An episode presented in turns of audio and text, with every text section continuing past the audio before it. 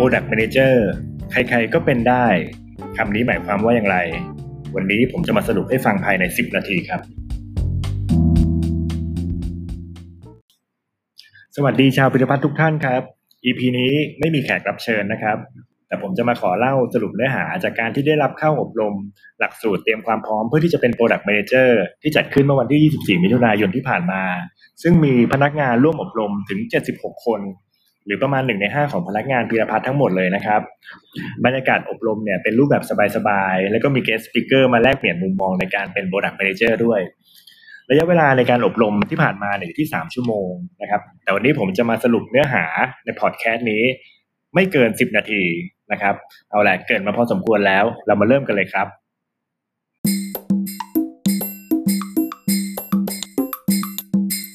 เปิดการอบรมโดยคุณเสือพงเกตนุช ประธานกรรมการบริหารของเรานะครับ ได้กล่าวขอบคุณพนักงานที่ให้ความสนใจในการเข้าร่วมการอบรมนี้ที่มีจำนวนถึง 76 คน ซึ่งเป้าหมายในการอบรมนี้ก็เพื่อที่จะสร้าง Product Manager ที่จะมาผลักดันสินค้าผลิตภัณฑ์ที่มีจำนวนหลากหลายมากกว่า 1,500 รายการด้วยกัน หลังจากนั้นคุณสืบพงษ์ได้ส่งต่อให้คุณเอมชวดีมีหวัง ผู้จัดการแผนก RDI เป็นผู้อบรมหลัก โดยคุณเอมเนี่ยได้กล่าวถึงวัตถุประสงค์การอบรมว่า อยากให้พนักงานของเราเนี่ยมีความรู้ความเข้าใจในหน้าที่ของ Product Manager และสามารถสร้างแรงจูงใจให้ผู้ที่สนใจเนี่ยเข้าร่วมมาเป็น Product Manager ไปด้วยกัน เพราะว่า Product Manager ใครๆก็เป็นได้ครับ ผมจะเล่าตามสไลด์ที่ทางคุณเอมเนี่ยได้อบรมไปนะครับ เริ่มกับคำถามที่ว่าทำไมเราต้องมี Product Manager พิรพัฒน์ดำเนินธุรกิจมามากกว่า 30 ปี จากบริษัทเล็กๆ ที่มีสินค้าไม่กี่รายการ ปัจจุบันเรามีสินค้ามากกว่า 1,500 รายการด้วยกันทำให้เราต้องตระหนักว่าเราควรบริหารจัดการสินค้าพวกนี้อย่างไร สินค้าเราขายได้ทุกตัวที่เรามีหรือเปล่า รายการใดขายได้รายการไหนขายไม่ได้ หรือควรปรับปรุงอย่างไร ดังนั้นจึงจำเป็นที่จะต้องมี Product Manager แต่ละสินค้าเข้ามาบริหารจัดการ และสร้างมูลค่าหรือทำกำไรให้กับบริษัทของเรานั่นเอง ในช่วง 1-2 ปีที่ผ่านมาเราจะได้ยินคำว่า PM หรือ Product Management ซึ่งใช้เรียกผู้ดูแลสินค้าแต่ละด้าน ซึ่ง PM นั้นจะทำหน้าที่ส่วนใหญ่ไปกับการบริหารงานจัดการหลังบ้าน เช่น บริหารสต็อกสินค้า หรืองานสนับสนุนการขาย ซึ่งบริษัทมองว่าอาจจะทำหน้าที่สื่อสารกับหน่วยงานอื่นๆน้อยไป ยังขาดในเรื่องของการวิเคราะห์ตลาด การศึกษาคู่แข่ง รวมถึงการวางกลยุทธ์การขาย ซึ่งในความหมายก็คืองาน Product Management นั้นเป็นเพียงส่วนหนึ่งของ Product Manager นั่นเอง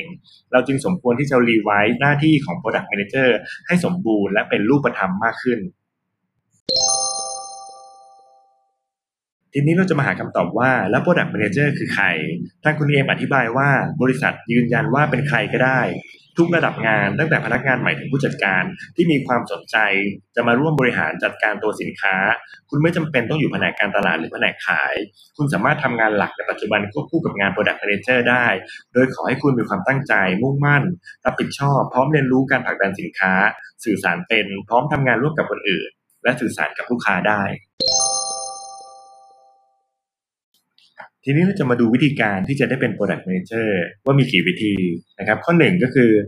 ได้รับคัดเลือกจากผู้บริหาร หรือได้รับมอบหมายโดยตรงจาก Business Unit ส่วนข้อสอง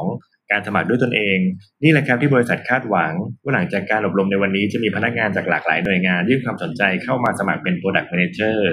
กรณีมีผู้สมัคร Product Manager ในสินค้าเดียวกันมากกว่า 1 คน บริษัทจะพิจารณาให้มีการแข่งขันในการนำเสนอ Business Plan หรือแสดงความรู้ความเข้าใจในสินค้านั้นๆ สรุปสั้นๆ ก็คือหน้าที่ของ Product Manager คือผู้ผลักดันสินค้าให้ออกสู่ตลาดทำให้ยอดขายสินค้านั้นเติบโต รวมถึงสามารถที่จะบอกบริษัทได้ว่าสินค้านั้นควรทำตลาดต่อหรือควรเลิกขาย ถ้าสินค้าตัวนั้นไม่สามารถสร้างรายได้ให้องค์กรต่อไป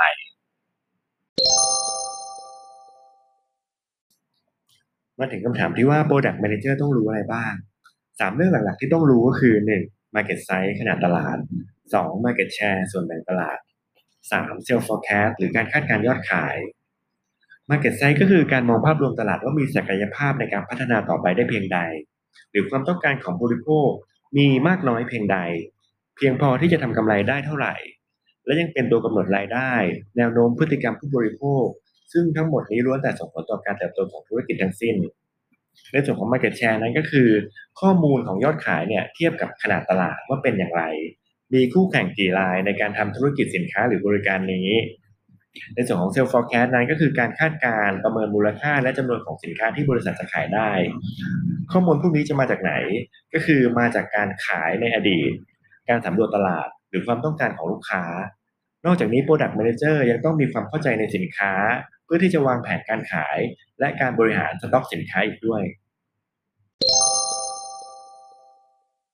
มาถึงเรื่องอำนาจและสิทธิ์ของ Product Manager นะครับ เรามาดูกันว่ามีอะไรบ้าง อันนี้จะขอยกตัวอย่างมาแค่บางส่วนนะครับ ข้อแรกเลยเนี่ยสิทธิ์ในการอนุมัติงบประมาณในกิจกรรมทางการขายต่างๆ เช่นการจัดโปรโมชั่น การออกเยี่ยมลูกค้า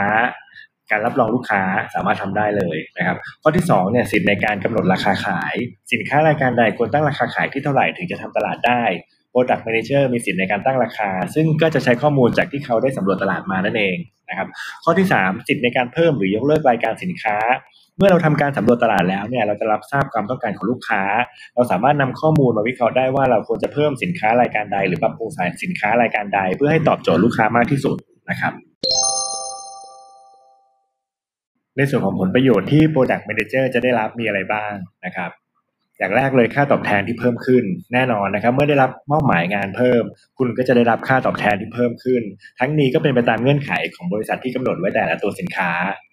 ข้อที่ 2 ก็คือคุณจะได้รับประสบการณ์ในการทำงานร่วมกับทุกส่วนงาน ก็จากประสบการณ์ที่ผ่านมาเนี่ยบริษัทส่วนใหญ่ไม่ได้ให้ทุกคนมาสมัครเป็น Product Manager นะครับพีเดพัทเราเปิดโอกาสให้ทุกคนมากๆเลย ข้อที่3เนี่ยคุณจะได้รับการดูแลและให้คำปรึกษาจากทีมการตลาดและ RDI อย่างใกล้ชิดเสมือนเป็นพี่เลี้ยง เพื่อสนับสนุนให้คุณเป็น Product Manager ที่ประสบความสำเร็จให้ได้ ข้อที่ 4 คุณจะได้รับโอกาสในการพัฒนาศักยภาพต่างๆ ที่จะเกิดขึ้นหลังจากนี้ เช่นการเข้าร่วมการอบรมต่างๆ การดูงานที่เป็นประโยชน์ต่องาน Product Manager สุดท้ายเรื่องของการวัดผลการทำงานในตำแหน่ง Product Manager นะครับเมื่อคุณได้รับการแต่งตั้งจากบริษัท บริษัทจะมีการวัดผลอะไรบ้าง เรื่องแรกเลยก็คือ วัดเรื่องจากการบริหารจัดการ คือการจัดทำ marketing plan หรือแผนปฏิบัติงานกลยุทธ์การตลาดในช่วงเวลาข้างหน้า อาจจะทำเป็น 1 เดือน 3 เดือนหรือ 1 ปี คุณสามารถใช้เครื่องมือทางการตลาดที่มีอยู่เยอะแยะทั่วไปเลย เช่น 4P นะครับหรือ Five Force Analysis หรืออื่นอีกมากมายที่สามารถค้นคว้าได้ใน Google นะครับมาเขียนแผนการตลาดนี้ได้ ข้อที่ 2 เลยก็คือการวัดเปอร์เซ็นต์การเติบโตของยอดขาย ขึ้นอยู่กับเป้าหมายที่กำหนดร่วมกัน ถ้ายอดขายได้เป็นไปตามที่กำหนด คุณก็จะได้ไปต่อ แต่หากยอดขายต่ำกว่าที่กำหนด ก็มีโอกาสที่บริษัทจะพิจารณาไม่ให้ไปต่อเช่นกัน ในกรณีที่ Product Manager เข้ามาทำงานแบบ Cost Function ถ้ามีการผลการปฏิบัติงานกระทบต่อการหลัก หมายถึงทำให้งานหลักเสียหายนะครับตำแหน่ง Product Manager ก็อาจจะถูกยกเลิกได้ ในทางกับกัน แต่ถ้าเกิดงาน Product Manager ของคุณเนี่ยมีผลงานที่โดดเด่นมากๆเลย บริษัทก็สามารถจะพิจารณาแต่งตั้งให้เป็น Product Manager เต็มตัวได้เช่นกัน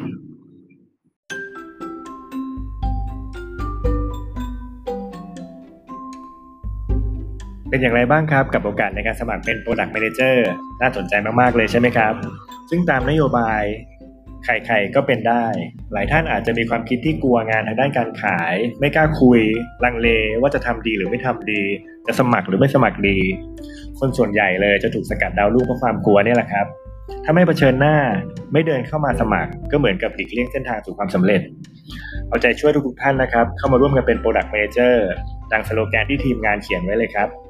ได้เวลามาปัดฝุ่น จุดพลังความท้าทาย และก็เพิ่มรายได้เข้ากระเป๋า แล้วพบกับปาพัฒ พอดแคสต์ EP หน้า ผมจะมีเรื่องอะไรมาเล่าให้ฟังติดตามดูนะครับ1สิงหาคมครับ